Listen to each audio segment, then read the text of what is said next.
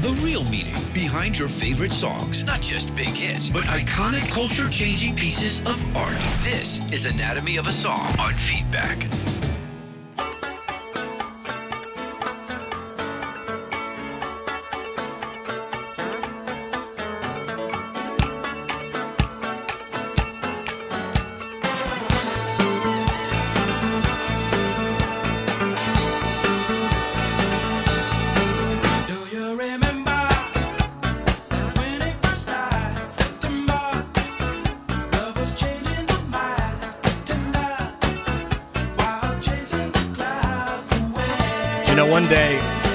We talked about um, what is the perfect song.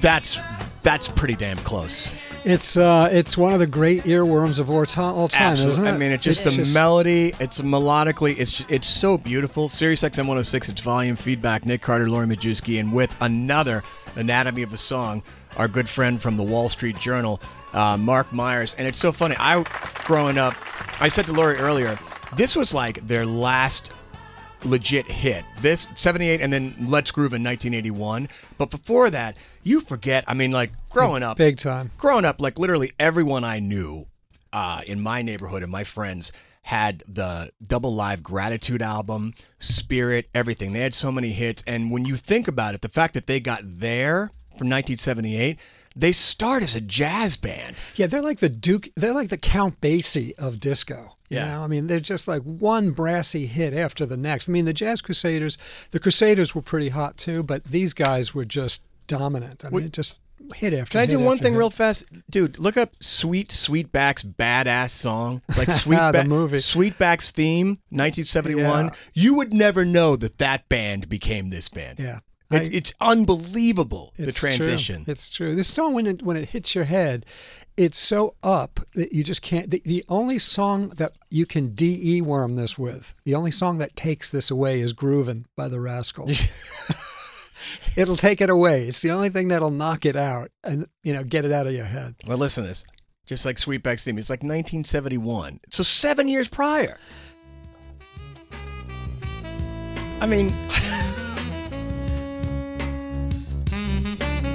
Same sort of evolution as Kool & the Gang when you think Yeah. about it, right? well, cool. I mean, cool. They bring in JT because they never really had like a front man, a focused front man. They be, then they became a pop band. Right. But Earth, Wind, and Fire. I mean, you know, even through the 70s, the mid 70s, when they're like, "That's the way of the world," you know, like Shining Star, Devotion. Yeah. You know, um, They were Sun like the biggest group in the country. Yeah, I Sun mean, God. They were massive. Sing a Song is still my favorite song ever Yeah, by them. But I mean, but they but they basically were an R and B band. Right. The September is just. I mean, it's it can be called disco, but it's such It's a pop not. song. You're, It's a I pop agree with you, hundred percent. It's a pack of gum, and it's just this pack greatest of pack of gum. gum. You know, it's just this Juicy. wonderful, sweet thing. You know, really, really good.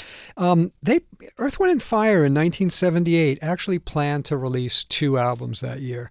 The first was their first volume of greatest hits, and the other was a new one, new studio album called I Am. Um, which had a number of hits on it, as we as we all know. But back then, the record industry was aware of they, they they were becoming aware of the limitations of greatest hits albums. Um, so instead of just like loading everything onto there, all the hits onto there, and just pushing it out into the market, Columbia uh, add, wanted to add a new single. Um, and when you think about it, that's it became sort of the standard modus operandi for a lot of record companies. Keep in mind, um, if I recall, Donna Summer's "On the Radio" was a greatest hits album, but they put this new single on there and blew it out of the water in terms of sales. It was a very shrewd, clever move by the record industry to turbocharge a greatest hits album to well, make that it was more. the song on the radio. Was a new song. That They Correct. put it on there. Yeah. That's it. Um, so Earth, Wind, and Fire needed a new single for this first volume of greatest hits, which would come out first. I Am would come out later, but um, uh, this the greatest hits album would come out before it. Um, Earth, Wind, and Fire's leader Maurice White liked this groove that Al McKay, the the, guitar, the band guitarist, had had put together, and he thought, well, let's do something with that because it's kind of catchy and it's got a great feel, but we need some words. So Maurice jotted down phrases, but they needed polish, and they they you know Maurice called up Allee Willis. Allee spelled A L L E E Willis. Um, she, uh, well, we'll get to her in a minute, but the result was September, one of Earth, Wind, and Fire's top, I think probably their top feel good song, wouldn't you say? Yeah, absolutely. I think when I saw them live last year, it's it's absolutely the apex of the concert. It's like the Isley Brothers shout. I mean, it just everybody's up and it, everybody's, it's like the end, pretty much the encore or the end song. Um, when it was released in November 78, the single had climbed to number eight on Billboard's pop chart and number one on the R&B chart. It's not in the Grammy Hall of Fame. I know. There's only two Earth, Wind, and Fire songs in the Grammy Hall of Fame um, Shining Star and That's the Way of the World, which should be in there. Um, but what's more, the song didn't win a Grammy that year. Um, that's because I Am, their second album, beat them out, beat out September. Um, After the Love Is Gone and Boogie Wonderland um, uh, won Grammys that, that same year. Um, and Allee Willis, you know, actually co-wrote Boogie Wonderland. I mean, she's she's this uh, under the radar major force in songwriting. Um, so who is she? But before I dive in, um, let's listen to three songs that Allee Willis had a strong hand in. Let's do the first that I just mentioned. This is where I started to lose faith. Uh, yeah, this was a huge hit for them too. yeah. I mean, I agree. It's not it doesn't have the elegance of September. But I mean, this was a disco smash. Yeah. It, basically, it's the uh, same. It's the same jump down as um, Disco Inferno, right? Yes. When I saw them last year, this was maybe next to September the most popular dance song of the night. It, it has enough cheese to it, but Good- when good you see it live, there's so many bits to it. Yeah. All the different instruments come in. Definitely. Um, let's do the second one. I don't want to tell you what it is, but most listeners are going to be surprised. This is also Allee Willis. Yeah. She co-wrote this song as well. She's going to eat off of this forever. The Rembrandts, yeah, yeah, yeah. It'll be in reruns for some time. And she also did the score for The Color Purple on Broadway in 2000. She also had a hand in the score, yeah, in 2005. Here's um, here's Big Dog. Let's just get a taste of it. There's my field, there's my cattle, there's my men. He want his ham hocks hot and his lemonade cold. Don't want to hear So- no lip, just to Let's uh, let's learn a little bit about let's learn a little more about who this mystery figure Allee Willis is and how she has a hand in September, because without her, um, there really aren't lyrics. Um, there really, you know, I mean. Maurice, in short, has a bunch of lyric phrases that he jots down, throws down on a sheet of paper, but he brings her in to get to bring the polish, to really bring something with meat on the bone, so to speak. Allee's born in 1947 and grew up in Detroit. Uh, she's a music crazy kid uh, in Detroit, and you know that town will do it to you back in the early 60s. Um, on this, this is how this is how freak she was for music. On the weekends, she had her parents drop her off at Motown's Hitsville, the house, and she sat on the lawn in front, listening to the beats and riffs going on inside, just just to hear what was happening at this place. yeah, the studio's in the basement. It's it's literally a house. Yeah, that's it. And it tied together and ba boom, ba boom, ba boom. She could hear it all. And as a result of that experience, weekend after weekend, she knew Motown hits by the beats and bass. She could tell you any Motown hit just by hearing a bass or a drum. She knew exactly what it was because she'd be there all day long listening to what was going on in there. But let's, I thought what we do here is let's listen to what Allee would have heard, right? Um, and here's here's a rehearsal take uh, I had to go into my own archives for these. Listen, let's listen to a rehearsal take of "Love Is Like uh, Love Is Like an Itching in My Heart" by the Supremes. Thank you. One more, fellas, fellas. One more like that, and I'm through. These earphones is gone. One, two, three. So this is a rehearsal for "Love Is Like an Itching in My Heart." Listen to that. Listen, ja- listen to James Jamerson on this. Jamerson sounds like uh, the intro to Uptight. Yeah. Xylophone. It's like a typewriter, right? Yeah, that's great. Okay. So let's also listen to um, Ain't Nothing Like the Real Thing. But th- this is how this song was done. Um, Tammi actually, Tammi Terrell actually recorded her vocal first with background singers. And Marvin came in after and overdubbed his vocal on top of hers. Like ain't no mountain high. Yeah, well, like a lot of them. I mean, Marvin would, it always, in videos and on TV, they're together. But when they recorded this, you know, you get you get the harder vocal down first, Tammi, which could have mistakes and pitchy things and other things going on. And once Tammi's is down on tape, you just bring Marvin in to go, you know, to do his smooth thing right over the top, and it sounds perfect. You don't have to worry about it. Was this one of your first Anatomy of a songs that you brought us? No, I remember us talking in depth about Ain't No Mountain High. Yeah, yeah. Now that was about probably a year ago. Ain't no mountain high enough. Yeah, um, but let's listen to let's listen to the uh, what what what Allee would have heard. This is just Tammi putting down her track on "Ain't Nothing Like the Real Thing."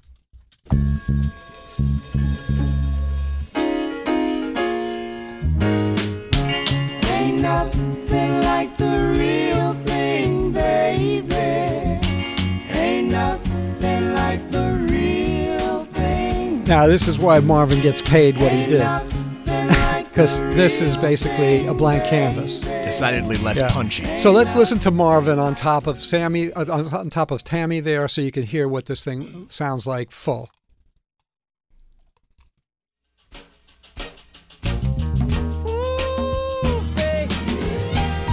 Ain't nothing like the real Now, of course, there's sweetening on there. You got the strings in there.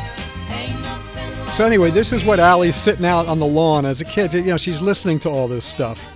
After high school, Allee goes to the University of Wisconsin. She majors in journalism and advertising, but the music bug really has her. And in '69, um, she moves to New York to get a job in the record business.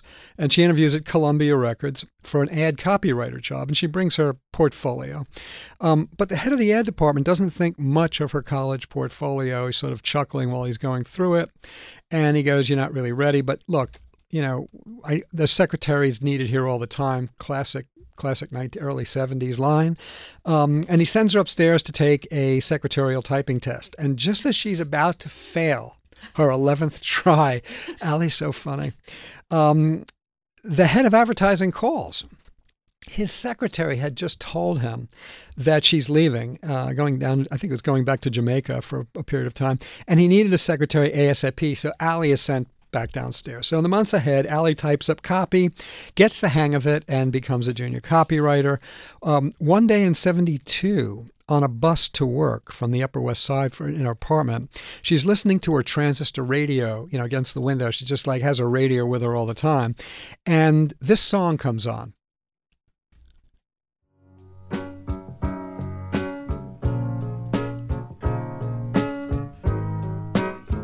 This song literally makes me weep. literally.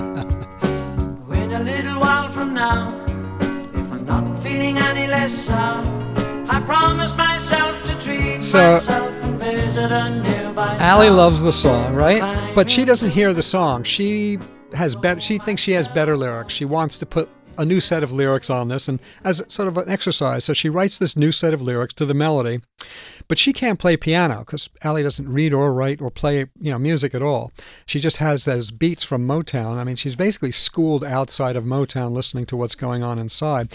Um, but she writes these lyrics to to a separate set of lyrics for the Gilbert O'Sullivan "Alone Again Naturally," um, and uh, she invites a friend over who can play piano over to her place. And she tells him she wants to turn the lyrics that she wrote into another song. I mean, she just used that as a springboard and created um, new lyrics um, that she wanted to turn into a song itself.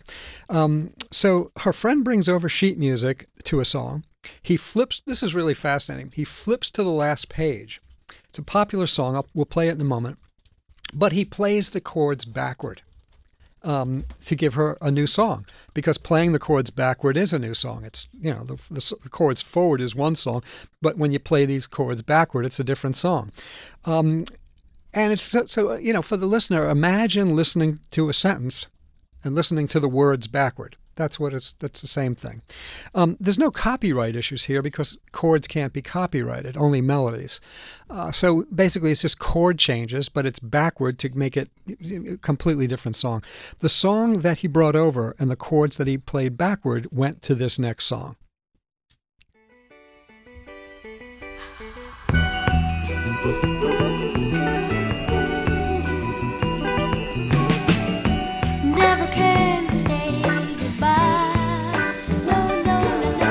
The Jackson Fives Never Can Say Goodbye from 71. Um, so Allee writes two more songs. She feels she's got the hang of it. Uh, she records a demo, brings it to her boss at Columbia. He loves it. He brings the demo to the head of Epic Records, which is part of Columbia. Uh, and Allee's signed to do an album. You know, she like they, this, these are great. Write seven more songs. We'll have ten, and you know, let's let's see what we can do. So she writes seven more songs, records all ten in 1972, and the album that's released in '74 is called Child Star, and it's a sleeper album. Very few people know about it, but the people who know about it know how cool it is. It really is a very interesting album, um, and you know, so so what did that song sound like? That the lyrics were written to Alone Again Naturally, but the chords moving backward to the Jackson Fives Never Can Say Goodbye. Here's Allee singing her song, Ain't No Man Worth It, um, from the album Child Star. And this is Allee singing.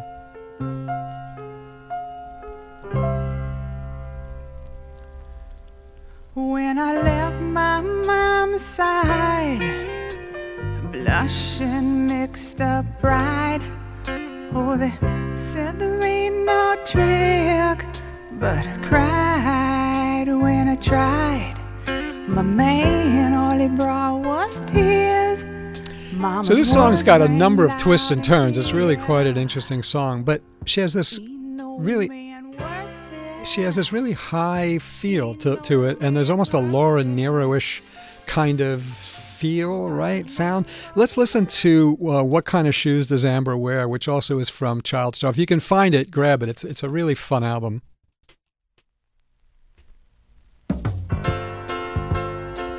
You can hear it's from my collection, right? it's got the hisses and everything. Yeah, you got to take better care of your vinyl, Marc.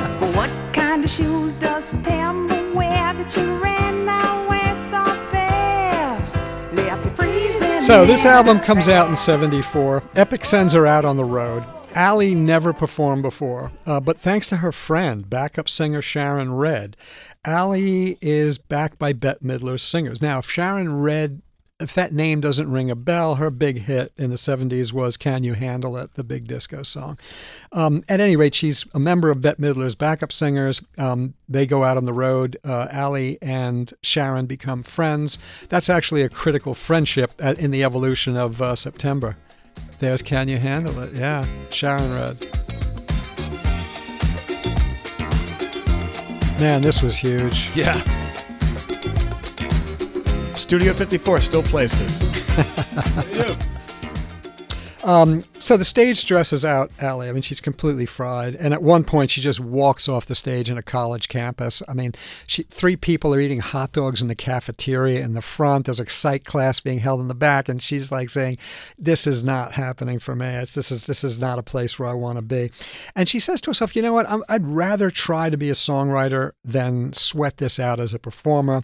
Uh, naturally, you know, the next thing that happens is Epic drops her because she's not touring for her album, and Allee figures if I'm going to starve, I'm going to be warm, and she moves to LA. Um, and she, you know, puts her tape together. She goes out to 19 publishers. All of them pass. The last one, the 20th one she visits is A&M's Almo Irving Music. She's hired, um, and she gets artists. Artists record her songs, but they're minor. They're, they're, they're you know, I don't even know if any of them are hits. They're maybe like 101 on the charts or something.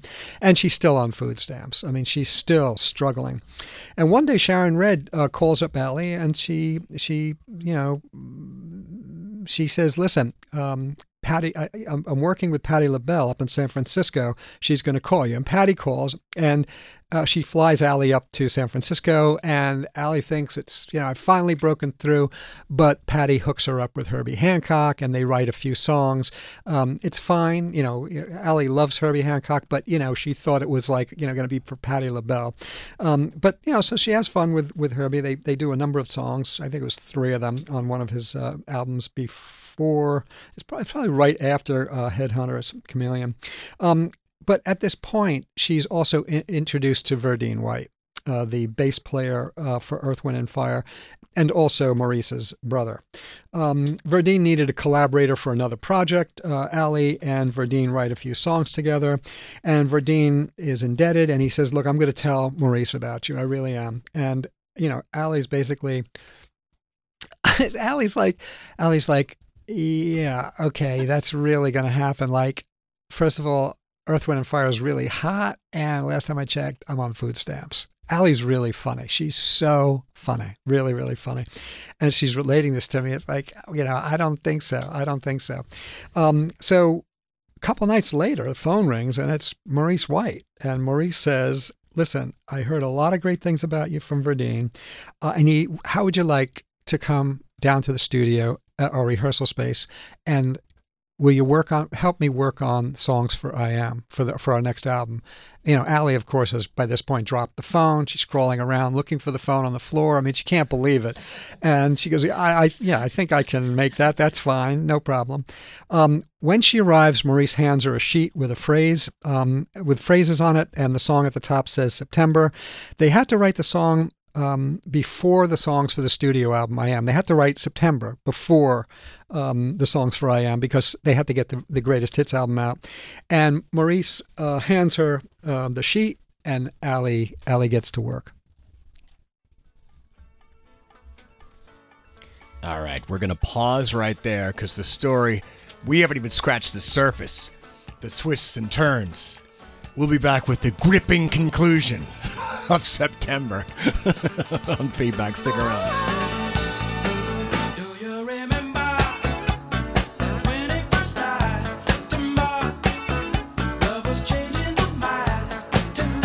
You're listening to Feedback with Nick and Lori.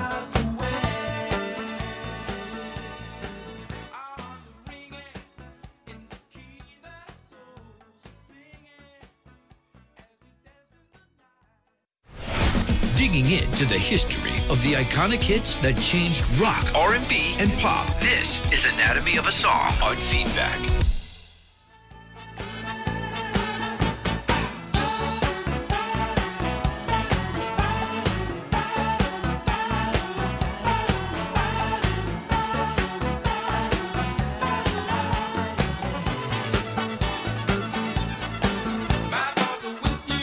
God, I, you know, I grew up, and I don't even play bass, but I stand Verdine White so hard. That guy's a beast. And it's just insane. When you listen to this, and, and we will, to the bass line broken out, it's just a monster. It's, a, it's really, this whole thing is the vocal and the bass line. Yeah.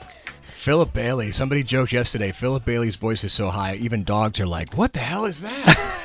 anyway, it's volume. Nick Carter, Lori Majewski, Marc Myers the Wall Street Journal. We're hip deep in yet another anatomy of a song that would be uh, that song, September by EWNF.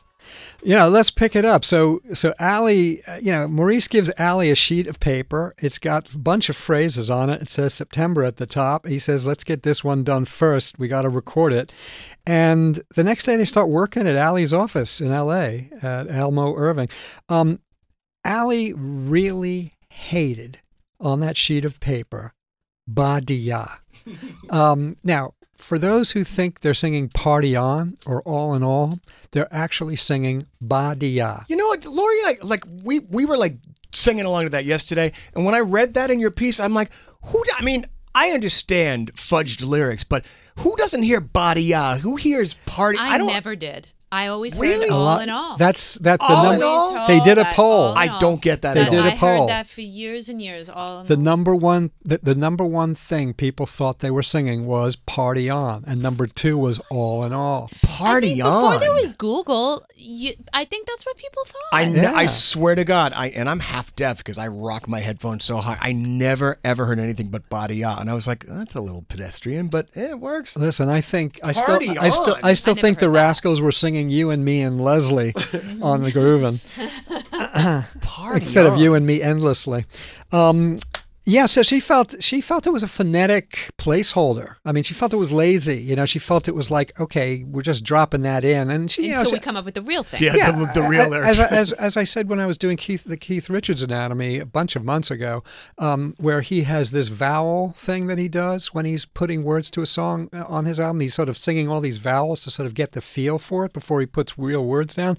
Badia was really, you know, one of those musician, one of those singer things, devices where you start singing that and then you come up with real lyrics. Maurice said no. He said, We're keeping that. I really think we should keep it. And she's just rolls her eyes and they keep working. Um, what's what was fascinating about my interview with Allee is she kept the sheet of paper that Maurice had handed her.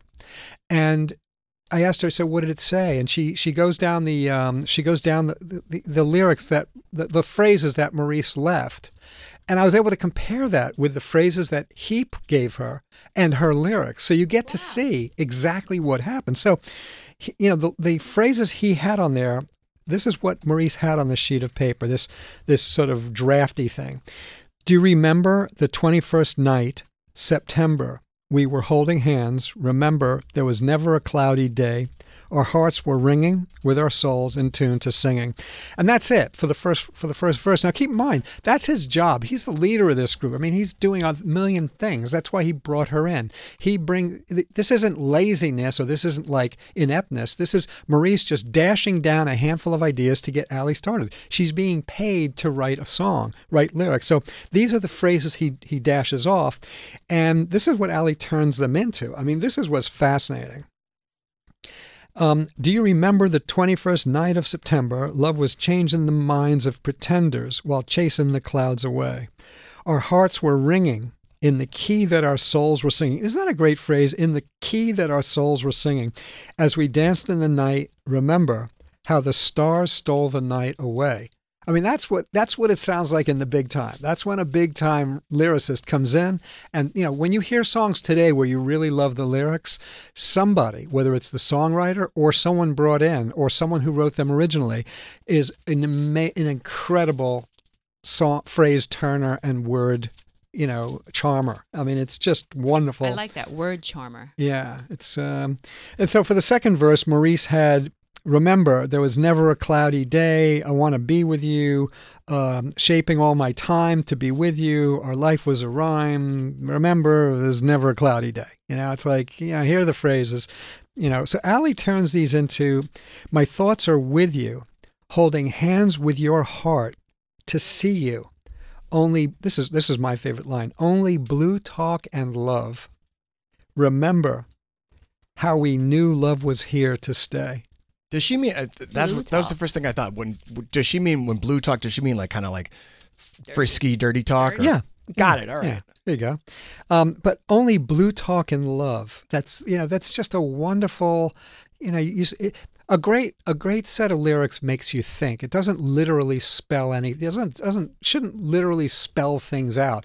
It should leave enough room so you don't quite. The Beatles understood. Lennon and McCartney understood this. Strawberry Fields Forever. I mean, you really your imagination is lit up. You're you're part of the song. You're in it. You're you're you're invested. Your mind is invested.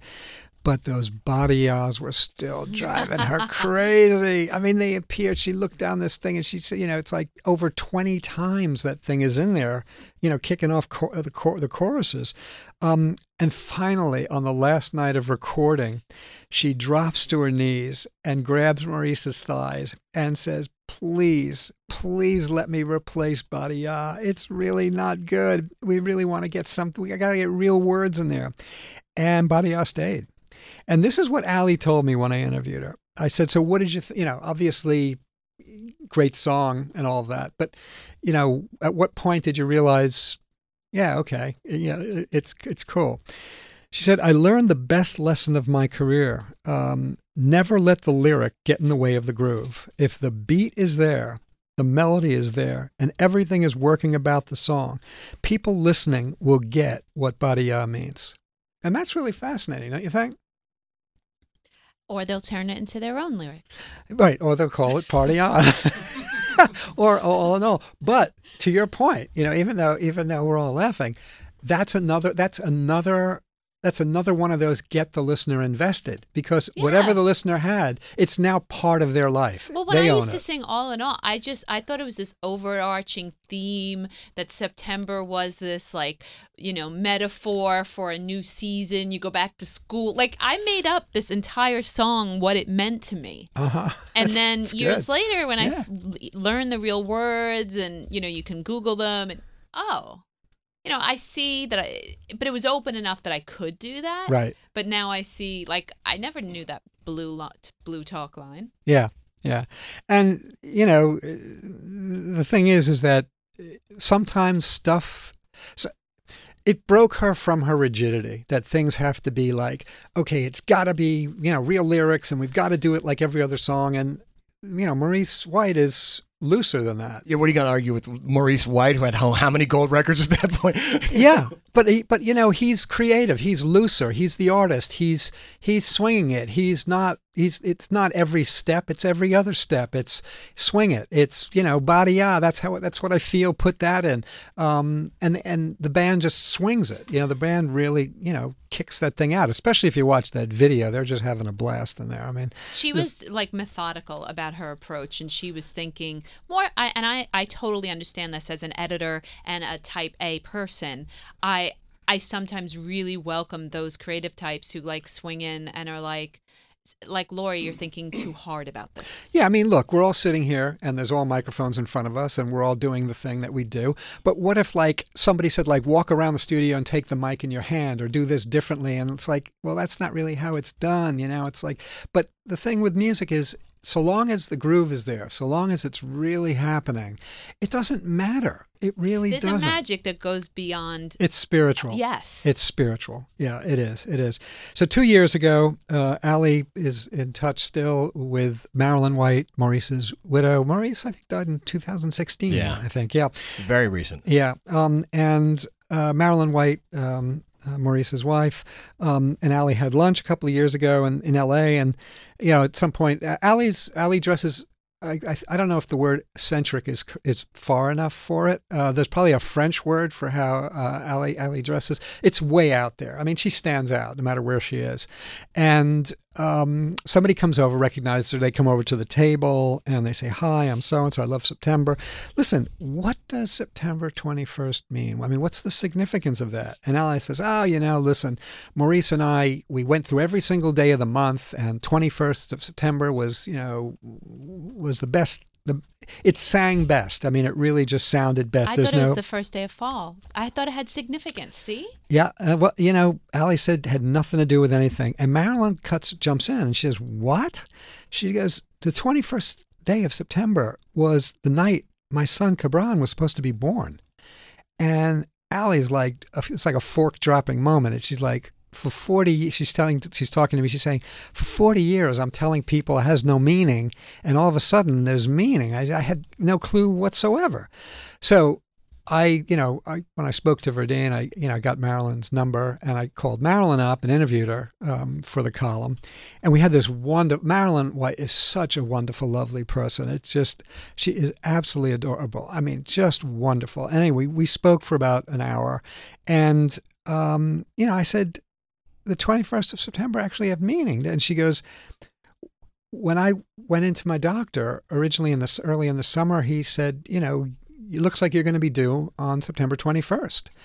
And uh, she went home and she told Maurice, but she, Maurice was so busy writing with Allee that he she just figured he'd never remember. You know, it's like okay, I'm just letting him know, putting him on notice, but it probably won't be the 21st anyway. But I just want Maurice to know. Um, and you know, son, her son was born early, you know, in, on August 1st, actually, not September 21st. Um, but soon after, shortly after, uh, Maurice came home and he wanted her to hear one of the songs that were coming that was coming out, and he puts on the Marilyn says he puts on the demo tape and he plays the tape, and she hears the 21st of September line in September, and she says, "Oh my God, y- you remembered."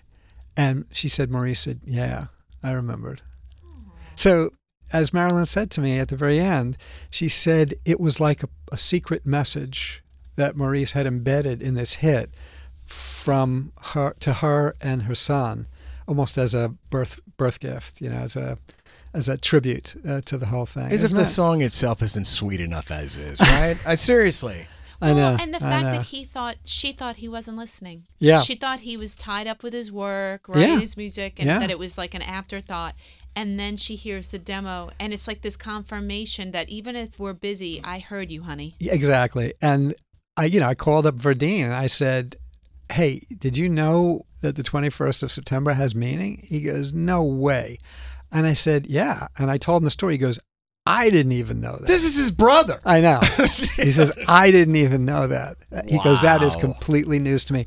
Uh, and and finally, um, Marilyn gets the Wall Street Journal after it comes out with a column, and she sends me an email, and she said, "I I can barely write this. I'm crying." I, she is.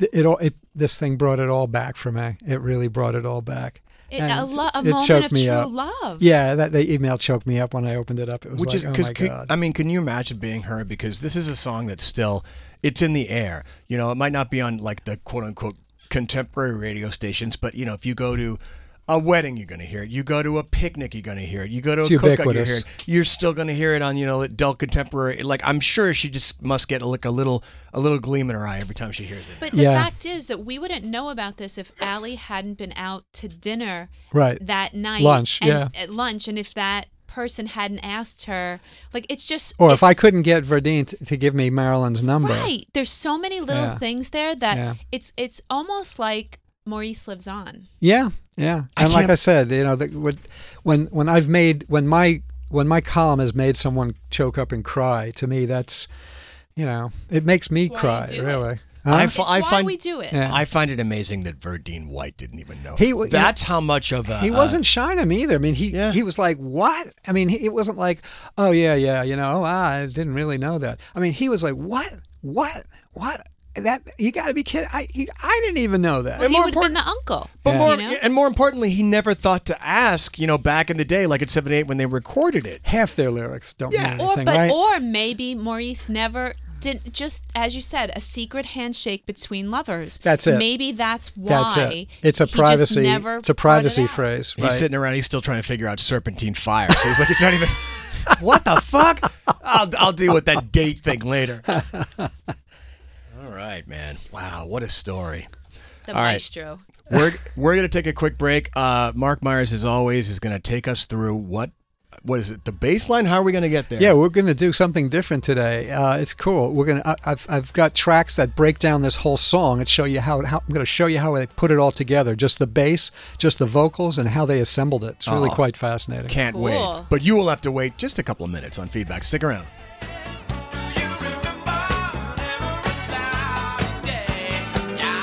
You're listening to Feedback with Nik Carter and Lori Majewski.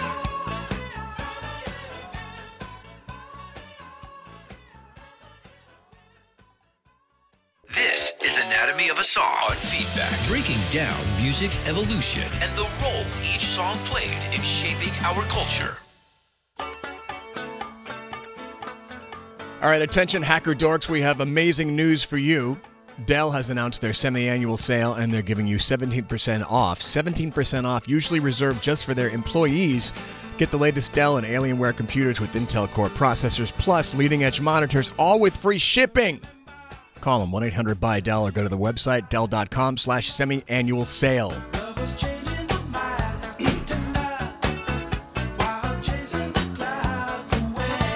That is perfection. That really is. EWF uh, September. Uh, Marc Myers has just broken down the anatomy of that song, and now he's going to take us to the next level. Uh, let's instead of ten separate songs, which is what we what I usually do. You know, we just go down that related related song list. Let's break this song down, September, into its various tracks, almost as if we're in the studio mixing it. Um, the the opening there, that that tinky tinky opening is about two or three guitars. There's a keyboard in there, but let's let's I let me run this. Let's run a track isolating the first guitar um, as as a backing track, so you can hear that guitar pronounced.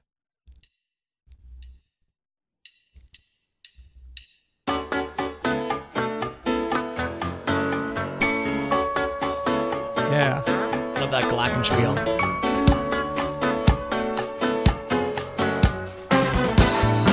Never knew the the piano is really Oh, what the ele- you'll hear a track with just the electric piano. It's unbelievable. Let's do a guitar number two on there. That's so good. Yeah, I mean you can hear it broken out. Everything. All right, there's the drum knot. You can hear that rhythm guitar, right? Tinga tinga tinga tinga tinga tinga tinga tinga tinga.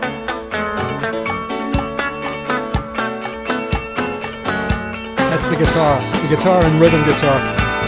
All right, let's put the bass on. Let's Wait, put- listen to those open chords. That's a. I never noticed that. Yeah, it's almost like um, uh, it's almost like Barry White's orchestra on there, right? Um, let's let's uh, let's listen to uh, the bass part by Verdine White.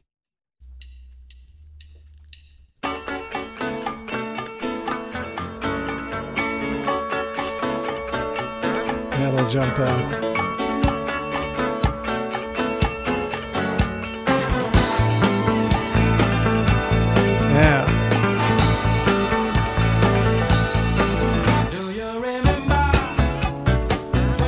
Killer bass. All right, let's um, let's let's let's uh, let's boost that. Let's listen. Let's uh, get Verdine's bass, but let's boost it. He just makes the bass float, man. Oh It's yeah, amazing. Yeah, it's like he's like surfing the waves of it. You know? Yeah, yeah,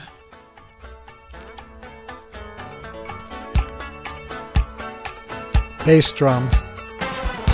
Here comes the bass. And here.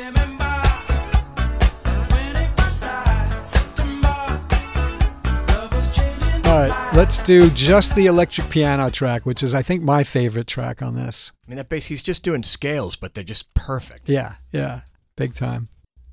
And this is just the Fender. Once you hear this, hang on.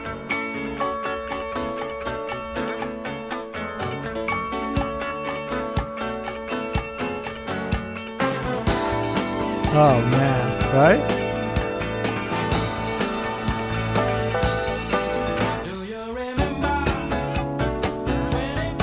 I mean, you could just listen to this whole track all day, right? There is nothing more distinctive than a Fender Rhodes. Yeah. Nothing.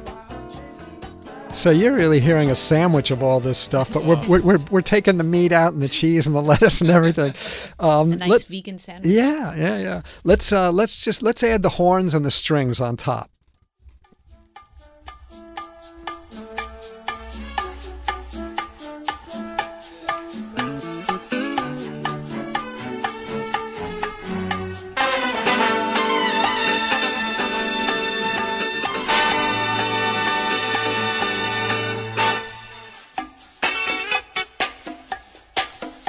Remember, the Earth, Wind, and Fire horns became like famous. Like Genesis even brought them in Yeah. to play on Abacab. Yeah, Wow.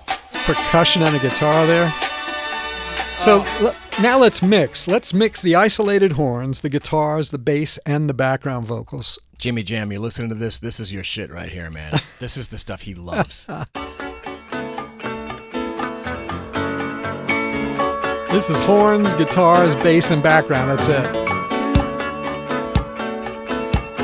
Without the vocal.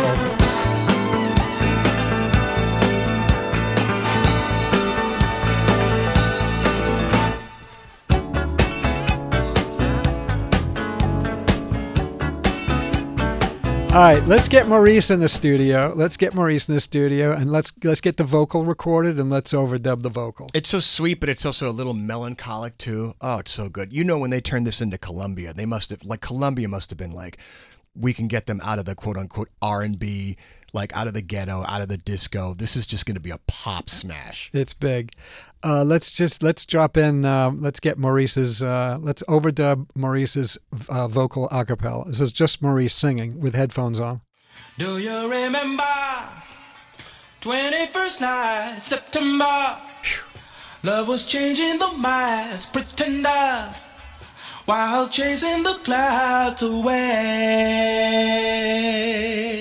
Our hearts were ringing in the key that our souls were singing as we danced in the night. Remember how the stars stole the night away. Oh, yeah.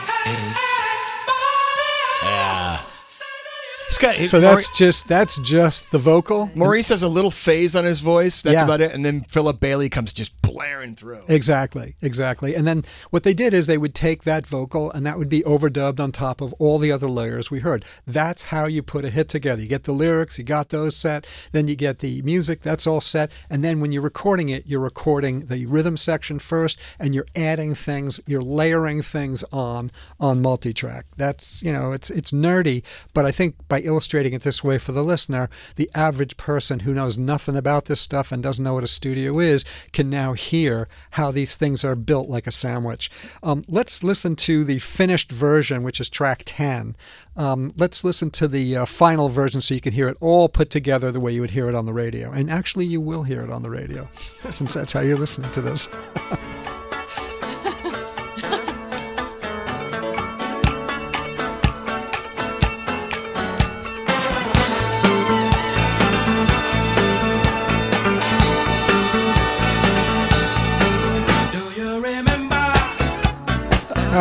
so I've got one more track up my sleeve. Um, this is a real treat. Uh, this is Verdine White on bass with his granddaughter, Rena Nee, in 2018, recording this together. And let's jump in 53 seconds on that. Um, you'll just hear, because I don't want to, you know, there's a lot of talk in the beginning about her granddad and everything else, but it's just his granddaughter and Verdine on bass uh, singing September. Go ahead.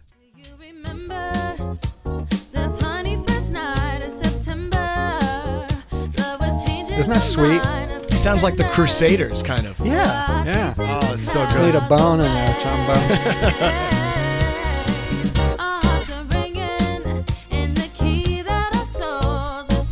This is last year?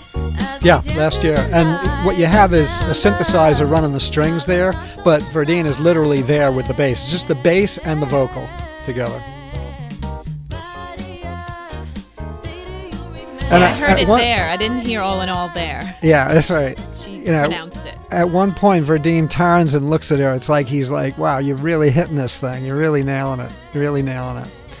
Um, so you know when you when you layer it like this, you you get to see that music is an amazing thing, but it's it's also the music you hear on record. There's a studio process that takes place that is just as ornate and as complex and as intricate as the songwriting process itself.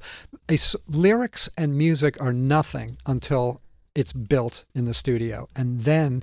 I mean, as you can hear, you know, a lot of a lot of times you hear songs where you hear the original and it's eh, not that good, and the next one it's okay, and then you hear like Gladys Knight do it, and suddenly it's whoa! It you know between the production and Gladys Knight and the Pips, you know, they just knock the thing right out of the park. Yeah, that deconstruction. Because I mean, I, I do think there are still people that think that you know a record's made, a band goes in the studio, they all play together, and that's I mean it does happen, but it's pretty rare. Like that's literally Definitely. built like like Lego from Yeah. the ground up. Yeah, absolutely, absolutely. It's This true. was a great one. That was an amazing. Yeah, you one. like I it, huh? love the way you put that last segment together. Yeah. It was so fun. Can you it, send- it brings it shows you the magic. Can you send me that Rhodes track? I've never heard that song deconstructed. Yeah, actually, um, Matt's got it.